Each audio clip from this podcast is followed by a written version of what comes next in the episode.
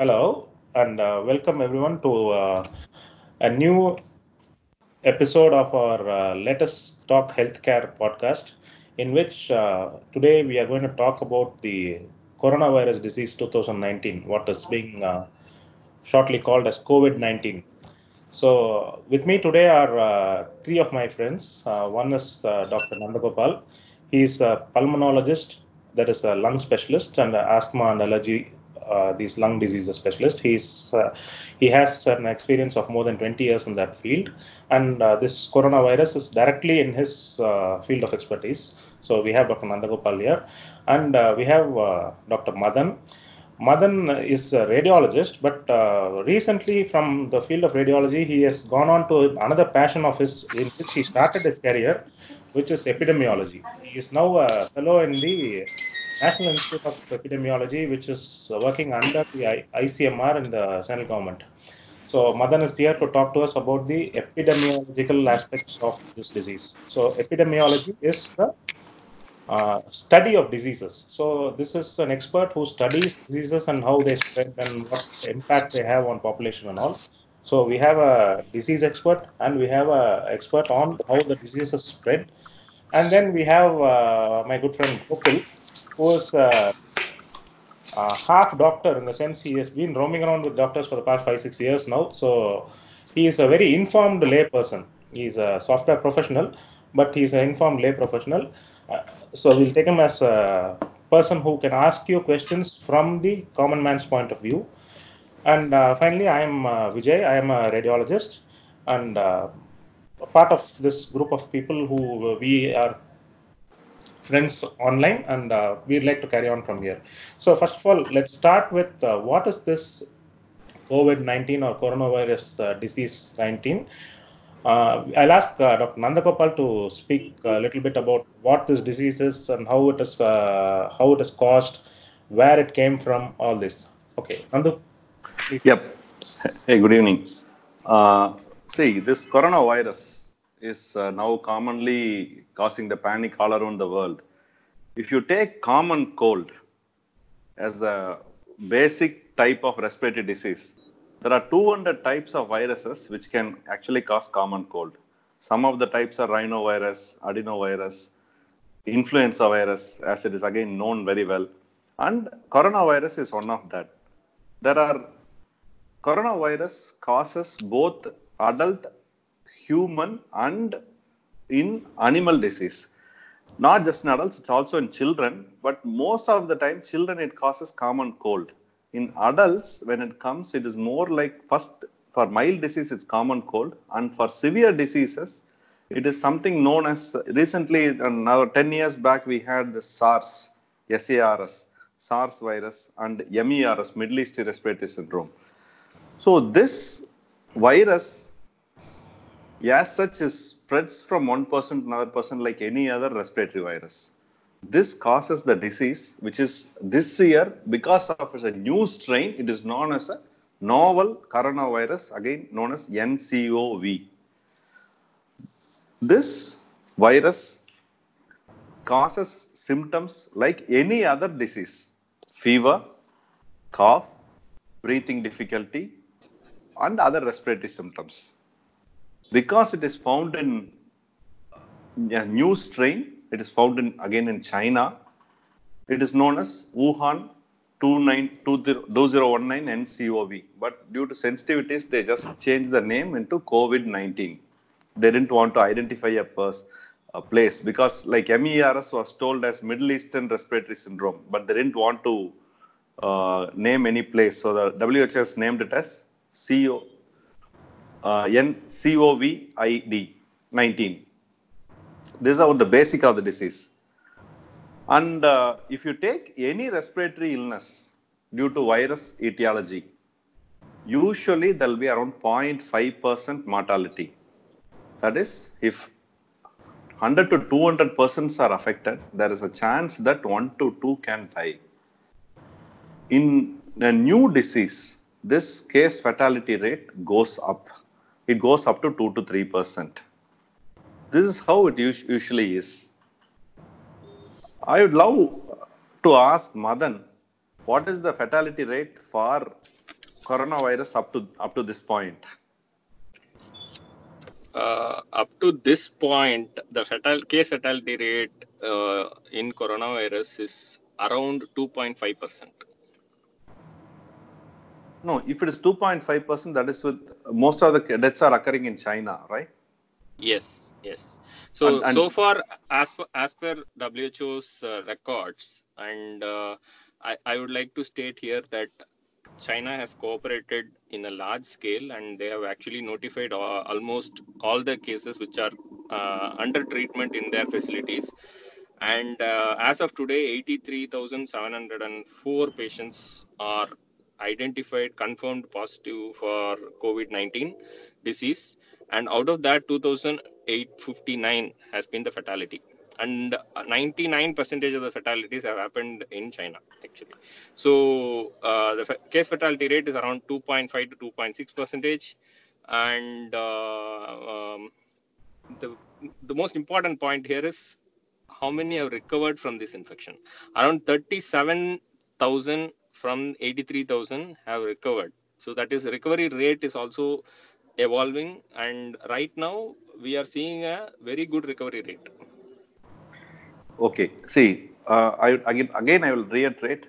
Like any other respiratory virus, the most of the deaths would have occurred in people who already had have had some pre-existing illness, right? Yes. So in Yes. in the like most of the what we call as a vulnerable population, elderly people and Yes. people who already had serious uh, diseases like a serious heart disease or a uh, kidney or previous lung disease Yes. like that. So no, I, I no, I, I have only one concern here.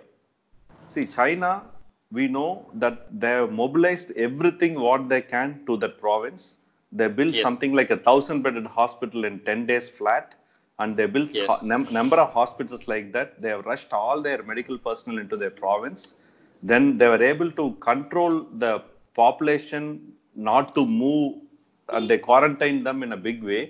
With all that facilities available to them, this fatality rate is low what happens if the virus reaches in a place where the health facilities are not available or it cannot be ramped up in a rapid manner. Will the case fatality rate go up?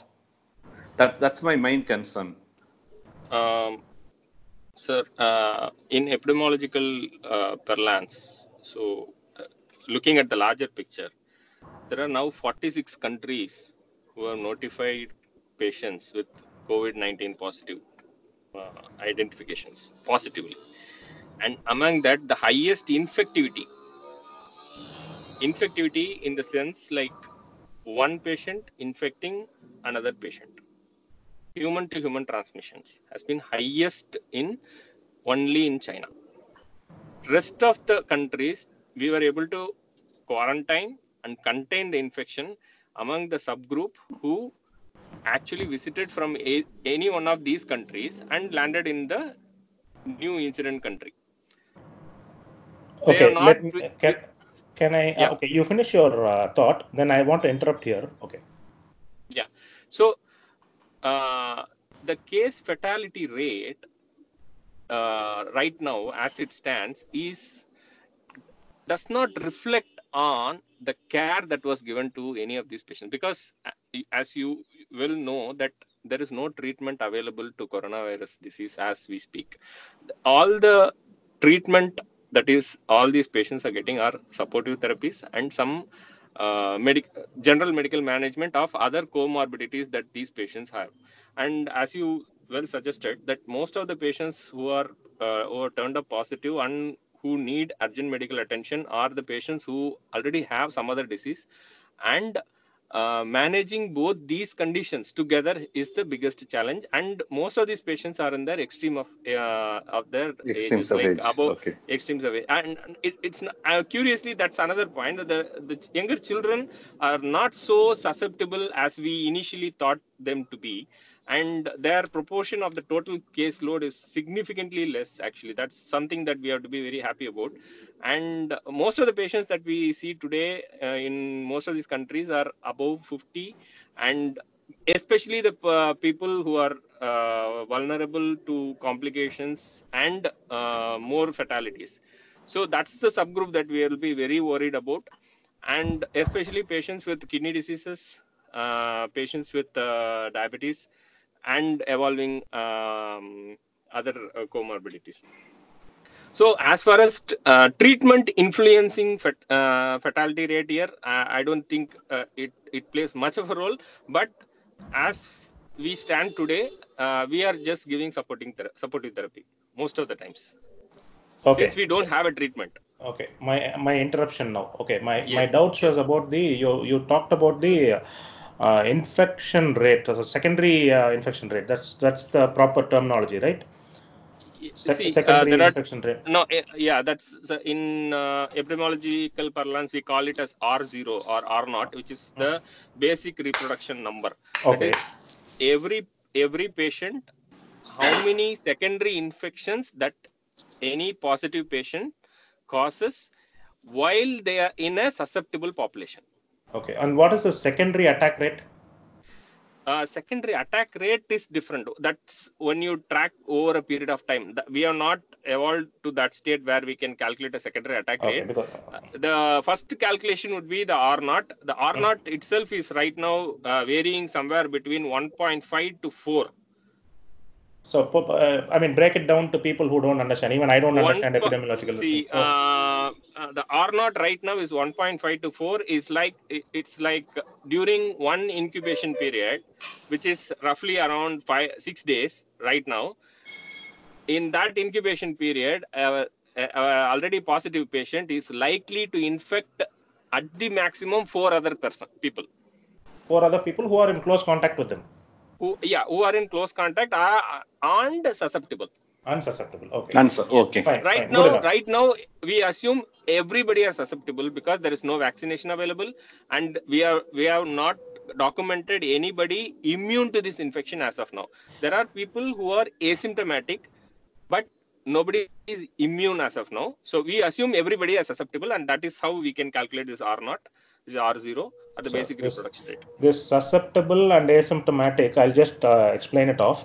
See, susceptible means they will get the infection, but they, they are likely not. Uh, they, they are likely, likely they are so likely to almost, get the infection Yeah, almost everyone is likely to get the infection, but Yes. many of them might not manifest any uh, signs of having been infected. Right? They might be totally that- silent. they are the That's asymptomatics. Asymptomatic. Yes fine. and these asymptomatics are also likely to transmit this disease that's Okay. where this that's Problem where this disease gets very interesting Okay. Now that is where my question comes. See, in this uh, in this particular uh, uh, outbreak, there was one very uh, interesting um, uh, happening, which was like a laboratory setup. There was these two cruise ships, and one was uh, one was called the Diamond Princess, which was uh, cruise ship getting out of uh, Japan. They were traveling to Hong Kong, Taiwan, and uh, some of the Southeast Asian countries like Vietnam, and then back to China, back to Japan. It's a luxury cruise ship which had uh, more than 3,000 people inside, some 2,300 uh, passengers and 1,000 crew members. So the, among these 3,000 people, they went to Hong Kong for a single day or two days. That's it, and they went inside and came somewhere in uh, late January. Um, and uh, no, not late January or mid uh, early, early uh, February. I, I don't remember the dates. It's available. You can Google it and see. Um, see, one person among the passengers happened to test positive after they got down in a port and they left the cruise midway. After they left the cruise, at the at the time that they left the cruise, they were asymptomatic. But when they went back home to Japan, they were found to be positive for this coronavirus. So what the Japanese government did was they quarantined the entire ship. They called the recalled the ship and they quarantined the entire ship. Now inside that quarantine ship, where there was only one person identified after they left. Before they left, they didn't even know this patient had a disease. But finally, at the end of the uh, one period of time uh, of the quarantine, 600 people were infected in that ship. That gives you a, uh, it's like a petri dish. It, the, the, newspapers were calling them, I mean, news articles were calling them as a floating petri dish. It is like an experimental setup. You have a closed environment in which you have a large population of uh, people who are susceptible, who are uh, exposed, and uh, out of 3,000, 600 became uh, infected. Now we don't know how many of them showed uh, severe symptoms and uh, there were no deaths so far from among those passengers. But this is where that uh, secondary, I mean, your uh, whatever your reproduction number and your uh, attack rate and all will evolve, Yes. right? Yes, yes. And So I I- think uh, just just giving you a context with re- uh, with respect to this basic reproduction number, the recent uh, swine flu uh, ep- epidemic that we saw, uh, his, he- the basic reproduction number, which is the R naught, uh, it was around 1.4, and the final reproduction number was less than 1.6. At the start of the epidemic, it was around 1.4, and by the uh, by the time it was contained uh, to uh, endemic levels, uh, it was around 1.6. And to give you a context, HIV's R naught is 4, Hmm. how much is measles? measles is 18. Ah, So that's that's the ki- kind of con- high, measles is a very highly infectious thing, and compared to that, where we uh, the highest possible uh, R naught that we can uh, ascertain for this coronavirus, novel coronavirus, is maximum is four. So th- that will give you a context where we are today. And SARS also was around four when it happened. The SARS pandemic uh, when it happened was around four. The R naught was around four. good But- enough. but- good enough place to stop and ask you about what is this? Ed, uh, you used two words: endemic and pandemic. What are these? See, endemic is something a disease which is always present in an area. For example, uh, India is uh, having an endemic of uh, endemicity of malaria. We always have certain malaria in our population. Uh, even even in, we can say we have a lot of hookworm infestation. So we are we are an endemic area for hookworm infestation. Uh, that uh, uh, pandemic is something when when the infection is prevalent over almost most of the parts of the world. There is no clear cut uh, say uh, definition as it like how many countries is there a uh, line which is drawn like if it crosses this many countries or this if it crosses this many continents we can call it as a pandemic that's not the case but generally if the disease is spread over a large uh, part of the world then the who has to declare officially that uh, disease is a pandemic official pandemic. Right now the present coronavirus infection has not been officially called a pandemic. It is still But considered but as an but the epidemic. news, according to the news reports, more than 48 countries have declared Yes, as of today, there are 46 countries which are uh, uh, have notified coronavirus, but still, uh, WHO is taking its time and uh, has not yet officially declared it as a pandemic. Uh, hey, this is Gokul. I just want to interrupt here. Yeah. Uh, it, is weather playing a role in the spread of virus? I- Is it something like cold countries there'll be more virus, uh, or tropical countries the the susceptible susceptibility will be more? Is is there something like that? Hey, for, Uh, uh, first, Uh, I'll ask Nandagopal sir to bring his views. First. No, yes. See, first, let, let no. That question brings the, actually the uh, another important topic: how this virus spreads. This virus of- usually, yeah, now spreads by one is airborne transmission, that's droplet transmission. Second is fomite or uh, hand to mouth, if I can say that. Yes. If it, huh? so this airborne transmission is supposed to be less than 20%, whereas we touching the infectious particles of a person who's already had the disease or not and then touching our face is causing the most transmission 80% so y- am, i right uh, Yes. Madan? yeah Uh, Yes, no the percent yes. percentages you you will be much better so Yes. And and um, after the initial transmission it's basically human to human Again, we are three Ah. doctors talking, so we are Ah. assuming that people will understand. So I'll break it down again. Hmm. Now, when a patient who is infected or who is harboring the virus and is not showing uh, any signs, that is, a patient who is infected with this virus, when he coughs, they will uh, the, the there will be droplets of small droplets coming out in your cough, and those will those droplets will contain millions of these virus particles, right? That is what Yes. you mean by, and Yes. the, the, the, those can directly go into our airstream through the air, that is airborne Yes. infection, airborne if- uh, transmission. Yeah, if you are in close contact. It you can close. the- Otherwise, well, let us say they have uh, uh, coughed into a handkerchief or they have uh, coughed into their hand and touched the surface of their bed or the chair or uh, whatever they're using. And we, being uh, family members, we go and touch the same objects and then the same chair or the bed or a door doorknob, and then we touch our face or nose or eye. That can get transmitted inside. That is- Exactly. that is fomite Yes. transmission, right? Yes. Yes. So this is yes. airborne transmission and fomite transmission. What you're saying is airborne is a very small percentage, like 20%, and fomite transmission or touching and uh, transmitting through your hands and uh, is a larger one, 75 80 Yes. Yeah, ex- Okay. exactly. Sure. See, and uh, uh, this is where the fomite transmission, this is where the temperature might play a role. The survival rate of the virus is supposed to be two to three days on on Right. uh, on the surfaces. If the temperature rises, that survival might come down. Though the how the novel coronavirus will behave is not yet known. Uh, probably in experimental labs they would have already done some experiments to know how it how has it survived or not. But uh, in the real physical world, we don't know it yet.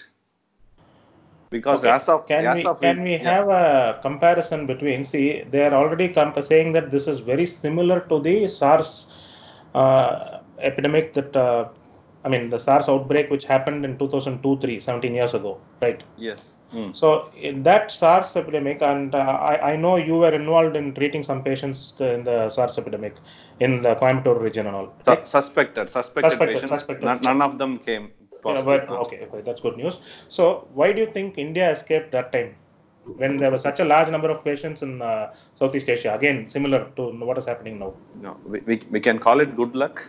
We can call it, uh, uh, it's just the timing because uh, it, it came in the peak summer and uh, it just died down. Po- Possibly the transmissibility was very less, so it just died down in India. Although it was uh, a lot of scare and uh, a lot of uh, preparation was done for SARS, it was uh, uh, probably what, what do you call in uh, uh, film parlance? It's a damn squib that time. But uh, we cannot expect because after that, it was in 2003. The late, the second known coronavirus outbreak was MERS, Middle Eastern Respiratory. That Middle Eastern Respiratory, you know that Middle East is much much hotter than our place. Still, the Middle East Respiratory Syndrome or the coronavirus associated with that continued to fester.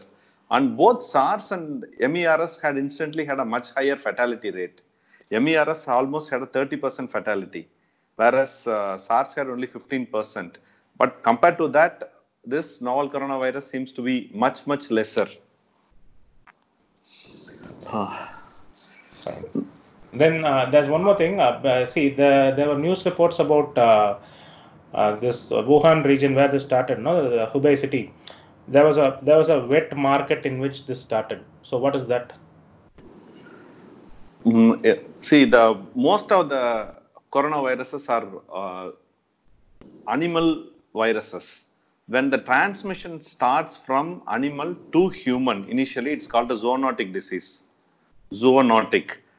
This transmission was supposed to occur in that uh, Wuhan market, where both uh, fish and other wild animals were traded freely. So that was supposed to be the starting uh, point of this epidemic. So I'll give you a small backdrop uh, to this whole uh, zoonotic origin. Uh, both uh, this group of viruses, this hepatinoviruses, uh, generally are very endemic among uh, wild bra- bats, especially bats that we see in uh, the Greater Mekong region and uh, South China. So Wuhan is known to have this unknown sudden clusters of un- unknown uh, pneumonias of unknown etiologies. This is this is not the first time that uh, they saw sudden increase in patients with uh, pneumonia of unknown etiologies. The thing is they increased capacity at local level. They created a virology research lab at Wuhan, and they started working on uh, all these animal res- reservoirs, and they constantly kept screening for unknown viruses. In 2015, after the SARS outbreak, they do- they did document in one of uh, leading uh, research journals that there is a reservoir of uh, similar SARS-like viruses in the local bats in the area. And the present coronavirus has a very striking similarity phylogenetically uh, related to the virus which was documented earlier. So that's the basis of the theory that these viruses originated uh, from the wet markets which exist in uh, that part of uh, Wuhan. Okay, so that leads on to the next question. What do you think about the uh, Chinese government's response to this? They, they identified it and uh, what did they do? See, through uh, as per our knowledge, the the whatever uh, uh, knowledge, uh, news is out there in uh, public space right now, uh, they had the first notification in terms second third week of December. That's when they started noticing. Actually, there is one uh, newspaper uh, which is Kannada. There are 40 cases uh, of uh, unknown uh, pneumonia of unknown etiology uh, getting treated in certain hospital in Wuhan. So that's the first documented evidence that we have that China detected certain abnormal uh, viruses in uh, virus uh, uh, virus or virus derived uh, disease in Wuhan. So that's the first documented evidence that we have. And considering that, the level to which they went in quarantining in entire city the contain the, the way they handled the containment phase of the disease is unprecedented in scale and effort. And uh, i would say no other country would would be able to do such an operation of such large scale. It is unimaginable in any other country as as we speak. So considering and considering uh, china's previous track record in this I think they understood. Uh, uh, they had some very great learnings from the previous SARS and MERS-CoV incidents, and they were very forthcoming. They they reported everything that they had. If if we are, uh, I don't think we can accuse China of underreporting in this uh, epidemic as, as concerned. And whatever they had, they reported, and they shared uh, everything to the international community I'll give you one small uh, thing. They identified the virus. They did a PCR. They put it the put the entire genome in open uh, source. It was shared. Uh, it was picked up by a group of scientists in uh, Singapore KTPH hospital, and they were the first to bring out the test kit. Immediately, the test kit was uh, validated by another set of people from translation translational department of the WHO, and the WHO ratified the test kit for wider acceptance. All this was done within 21 days of identifying the pathogen. This this this rapid rapid uh, evolution from uh, identifying a pathogen and evolving a test kit, and today uh, we see that uh, there is already a candidate vaccine this uh, is, is this level of uh, cooperation is unprecedented. We have not seen such scale of uh, cooperation anywhere else before. And you said candidate vaccine. Yeah, Uh, so how long do you think we have to wait till it becomes a vaccine, proper vaccine? Uh, this is a very early days, so I don't think I can comment anything on that.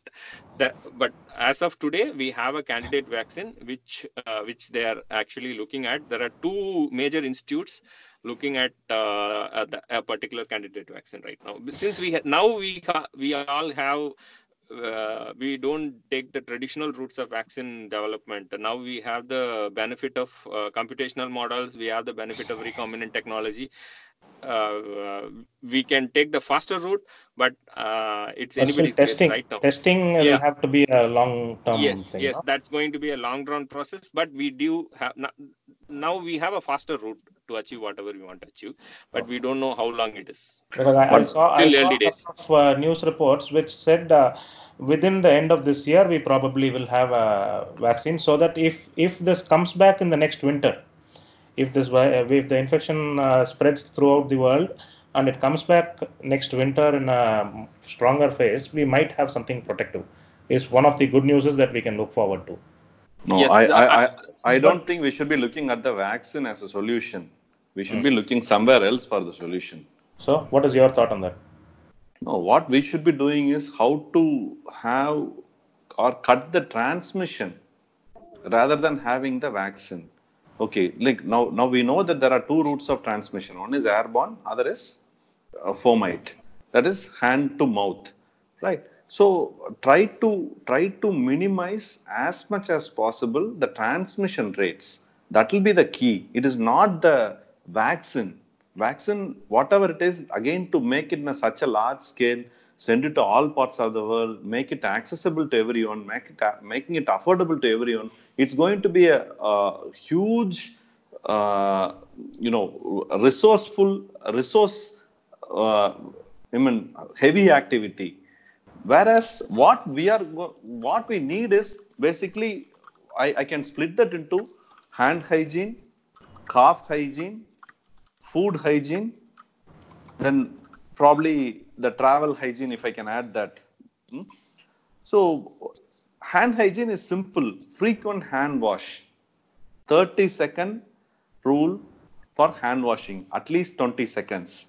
Make sure that we wash our hands as frequently as possible with soap and water. And if your hands are not dirty, then alcohol based rub, uh, that's cleansing, right?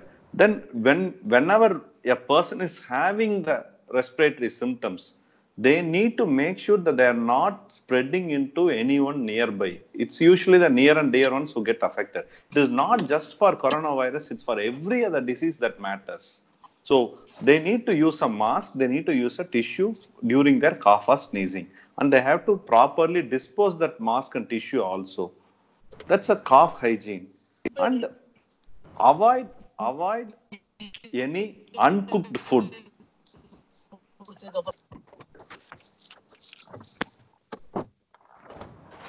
There's some breakup there. You're Yeah. saying, uh, uh, okay. Av- av- avoid avoid uncooked food make sure make sure the food is cooked thoroughly and uh, uh, I, I can invoke the tamil culture here you instead of the handshake use vanakkam or namaste hmm? with with both our hands folded together so that we don't transmit the disease to anyone else and other disease we, we won't get it. That's as simple. So as much as i know wash wash wash wash cover cover cover cover protect protect protect protect. That's about it. And avoid uh, travel to areas where the disease is prevalent. Yeah, see, travel hygiene is another aspect. See, right now, I, I have seen frequently kids going to school even when the uh, kid is having fever and uh, uh, cough. I, I, I, can see people coming to office with uh, diseases. Probably this is a globalization, this is a whatever effect you can say, but this is the usual. What we need to do is make sure if our near and dear ones are having the symptoms, make sure that they are properly isolated and properly protected. And the, the transmission from one person to the next person should be minimized as much as possible. So avoid gatherings, avoid huge gatherings. Like what we know is from South Korea. See, South Korea, that one of the outbreaks is uh, now traced back to a church gathering right so like like that most of the cases see there there might be some cases like in singapore there are seven cases see singapore has got the probably got the gold surveillance right they they nobody can move without the government knowing but even there there are seven cases for whom the primary case source is not known like like in California, there is a person who's got this uh, tested positive, who hasn't traveled, who hasn't uh, uh, come into contact with any persons of known travel. So there could be some other transmission which could be happening in the society from one person to another person. To avoid that, make sure that everyone is following hygiene measures, then it will be much better. Doctor, should we wear a mask of some kind? Do you have a disease? Do you have a I don't. disease? No, I then don't. Then don't. But make sure. But make sure everyone who uh, has a disease wear one. Okay. But uh, I Ah. I normally see people wear masks in airport, right? Always they they just roam around with masks. I don't know Yeah. what it is for, and there are all kinds of masks, right? There's some cloth-based thing. There is something that looks like polythene.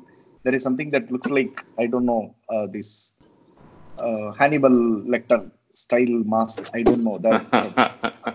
right. Multiple kinds people Multiple. wear and roam around. I'm always scared looking at those. I don't wear anything, and I was wondering what it is. Okay. So no, if if if everyone whose disease is wearing a mask and they are protecting the others, probably the normal people don't have to wear the mask.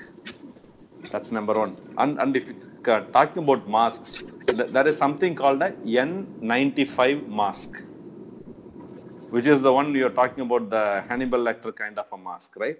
So th- this this uh, uh, filters out most. That's 95% of the respirable particles. So it's called N95. It, it is also used for pollution control. It is also used for infection control.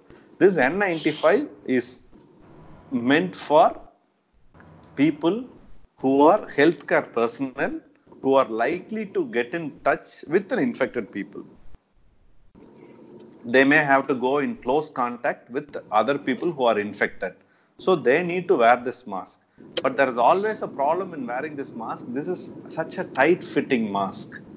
People find it very difficult to breathe through that. So invariably they keep adjusting that mask and during that you tend to touch your face. And one of the big no's is don't touch your face or don't take your hand near the mask Nose. Yeah. so if if you if you are going to touch the outside of the mask and then you're going to touch the face or the parts of the body then what is going to happen again is you are going to transmit the disease from the mask to your body through your hands so wearing the N95 mask for a long period of time is very very difficult so I, I, I don't know why people do that, but still panic. Hmm? Then second is uh, average surgical mask. That's uh, very very common in everywhere. Probably the infected people can wear that, and apart from that, nobody else need to. And uh, what usually happens is wearing a mask gives us a false sense of security. This false sense of security with which we can again will keep adjusting the mask with our hands and we'll keep touching our hands somewhere. We'll not be able to wash it all the time. We'll not be able to use an alcohol rub all the time. Then we ourselves will cause the disease transmission hmm, to either us our own or to our near and dear ones when we touch them again so mask is a big question again, but uh, people have to be isolated. Those who have the disease, that's that's the key. So, your thoughts, Madan? Huh.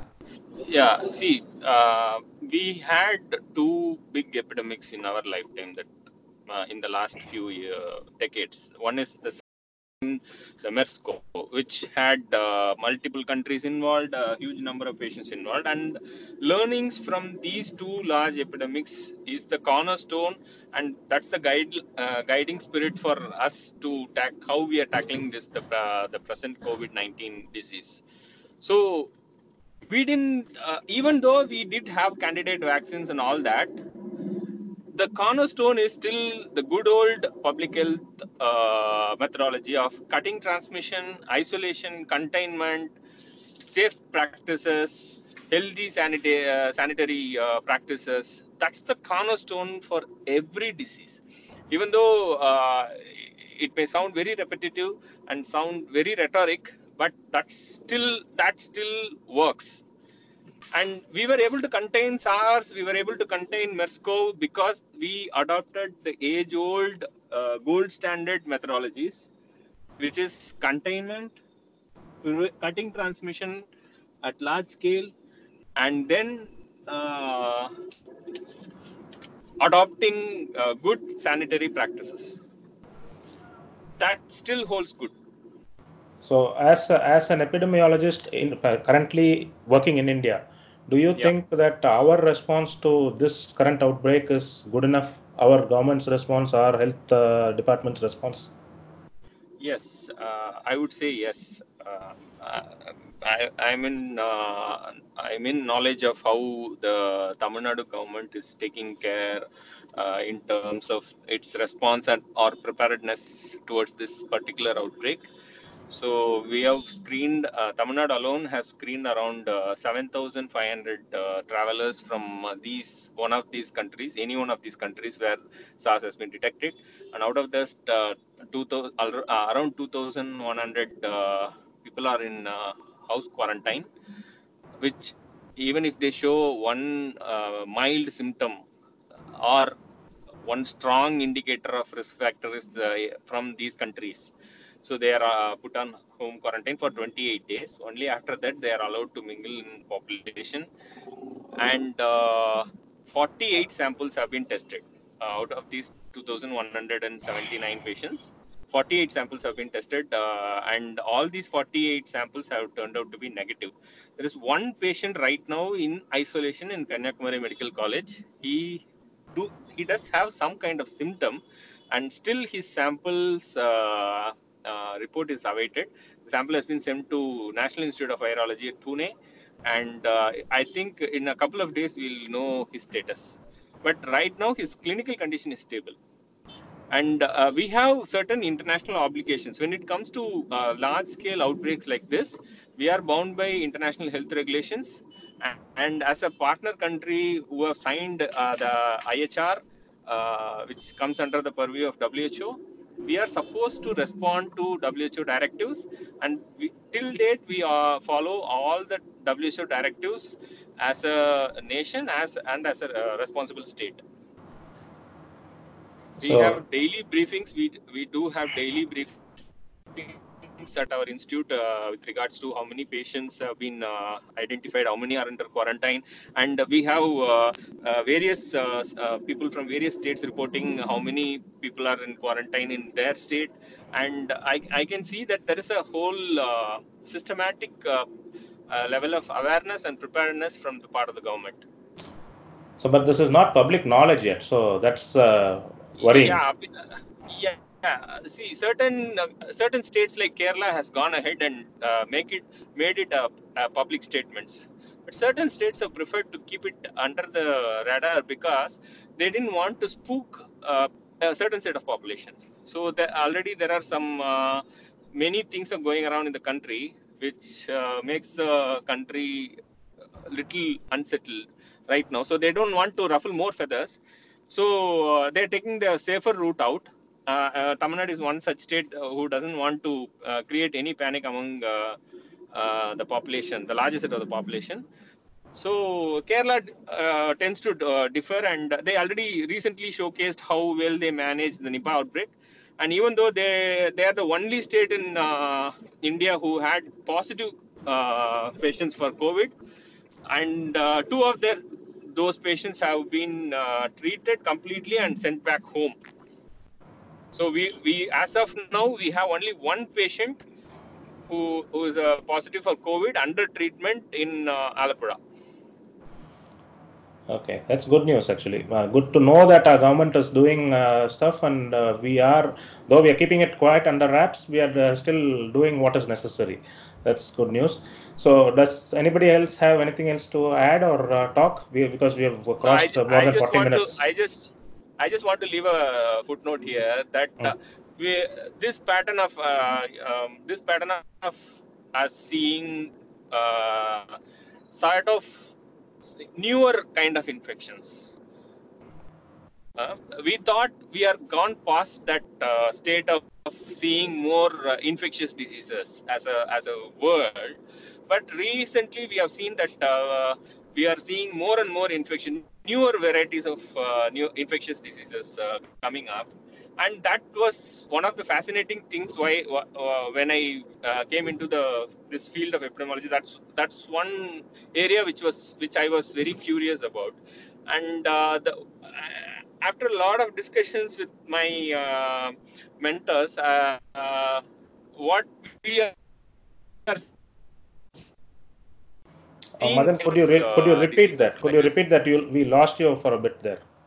Just a minute. I, I think. Yeah, yeah, yeah. I, I just hold on. I'll. I'm crossing a certain area where there will be no signal. I'll just cross again. I'll speak to you. Okay. While he's doing that, uh, Gokul, as a layperson, do you have anything else to ask or uh, any uh, doubts to clear on this?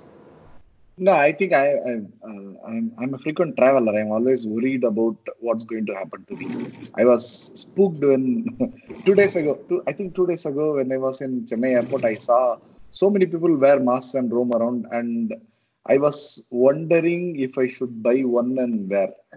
Now I know that N95 mask is the only mask that might even help me, and it's not a very easy mask to wear. I think I'll stay away from it. I already bought the alcohol rub Mm. and I keep washing my hands. I think that's pretty much good precaution, right? I, I would say that you buy a mask and keep it under the wraps with you all the time. In case, in case, in case whoever is sitting next to you or right behind you or right in front of you is going to be coughing away to glory, then please wear that mask. Okay, Mhm. we'll so, do that. We'll do. no, yeah. as as I as I said, a normal person need not wear the mask because it is not. It's going to be uh, uh, taking you away from the airborne transmission, but there is more chance of fomite transmission. No, And we, we- live in a we live in a country where people do not follow this kind of cough and sneeze hygiene and all. You know, they'll cough without covering their mouth. Uh, Exactly. they'll they'll sneeze and uh, they'll uh, uh, uh, they'll take out the snot from their nose and they'll wipe it on their clothes or they'll throw it on the road. Right. Yes. So these kind of things happen. They spit on the roads. Hmm? They spit, they spit everywhere.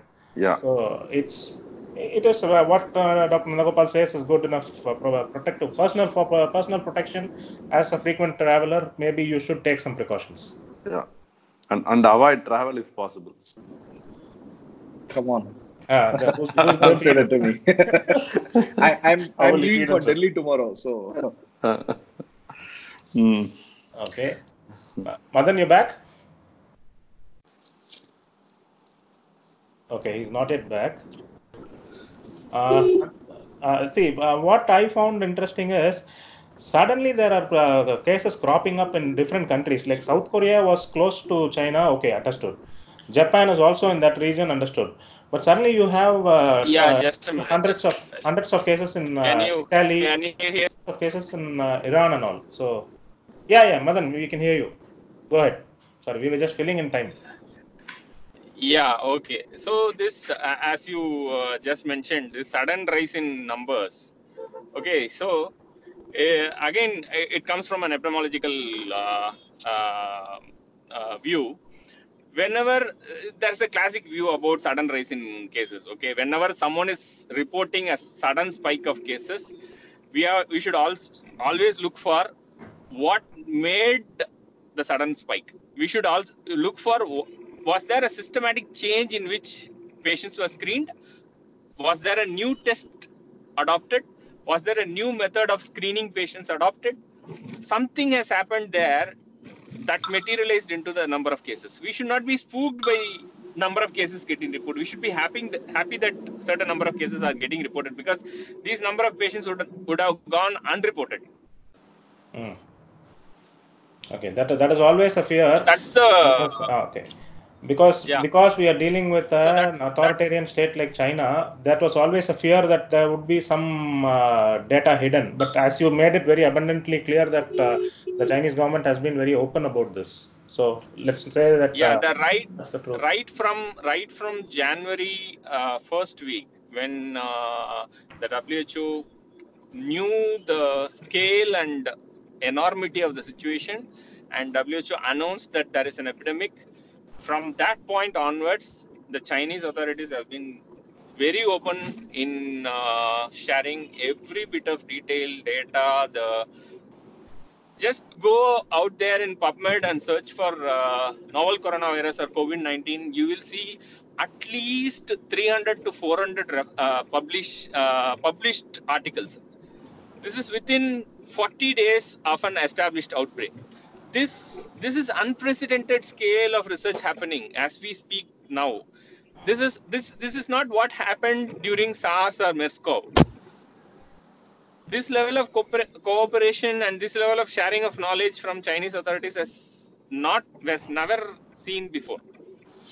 Okay, we'll end on that kind of uh, uh, positive note because yeah, we are crossing one thing, around. One thing, uh, I, yeah, uh, yeah, one thing I wanted to tell even before was this occurrence of uh, we started with SARS, nah, then H5N1 happened, H1N1 happened, and then there was a novel H1N1, a variety of H1N1, which is H5N1, and then MERS-CoV happened, and then we had some uh, fancy diagnosis, something like Nipah happening uh, just next door and suddenly West Nile fever in happened side, in uh, on the other side of the continent, uh, Zika virus. Yeah, no, not even the other side of the continent. Other side of the world, sorry. No, Nipah, no, Zika, Zika is Zika. there. Zika is there in Rajasthan as we speak. Okay, yeah. Uh, Zika is not not not uh, somewhere else. Zika is there in Rajasthan. So, so is there a pattern? What are we looking at? Did we miss the all these infections before? Is a question that we are we are all trying to figure out. So what is happening right now is I think emerging of newer infections is is a is a thing, and we should be prepared for all sorts of newer kind of infectious diseases. This is the larger understanding among uh, public health experts and epidemiologists worldwide that we should always be prepared for emerging newer infectious diseases.